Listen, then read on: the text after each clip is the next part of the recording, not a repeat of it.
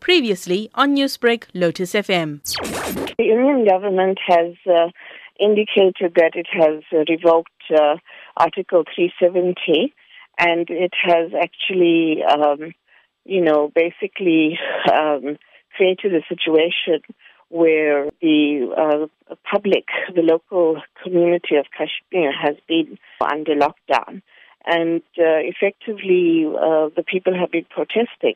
Um, they are very unhappy. There's been a total blackout, lack of communication with the rest of the world. How would you then describe the situation there on the ground? Well, there's a large uh, presence of uh, military police. Um, and, uh, you know, the Indian Army um, has basically taken over the region.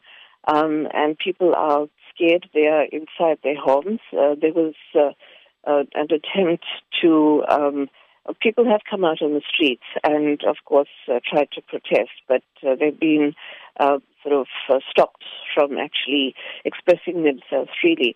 Pakistani Prime Minister Imran Khan has been trying hard to rally global condemnation of India's moves in Kashmir.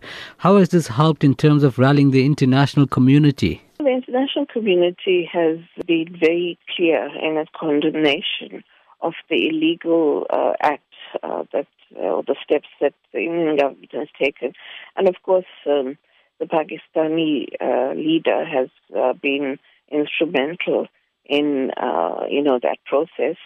He's been very clear that this is unacceptable, um, and you know he's of course being supported by China and many other countries who, even if Pakistan had not said anything, the other countries would realize that uh, the uh, you know this uh, step is actually uh, illegal uh, according to international law. Bringing this home, how can South Africans play their part in, in trying to secure or ensure stability in the region? To keep the issue alive um, and in terms of the public uh, space and civil society space, um, awareness is very important. Um, and of course, just like uh, the local population has uh, mobilized around several international campaigns, um, you know, support for various other uh, human rights issues around the world.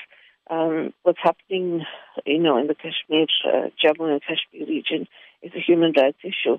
So people need to uh, speak about it publicly. They need to engage the South African government, which has issued a statement, but effectively uh, it has to, uh, the South African public has to appeal to the South African government to ensure that um, it takes the correct steps. Newsbreak, Lotus FM, powered by SABC News.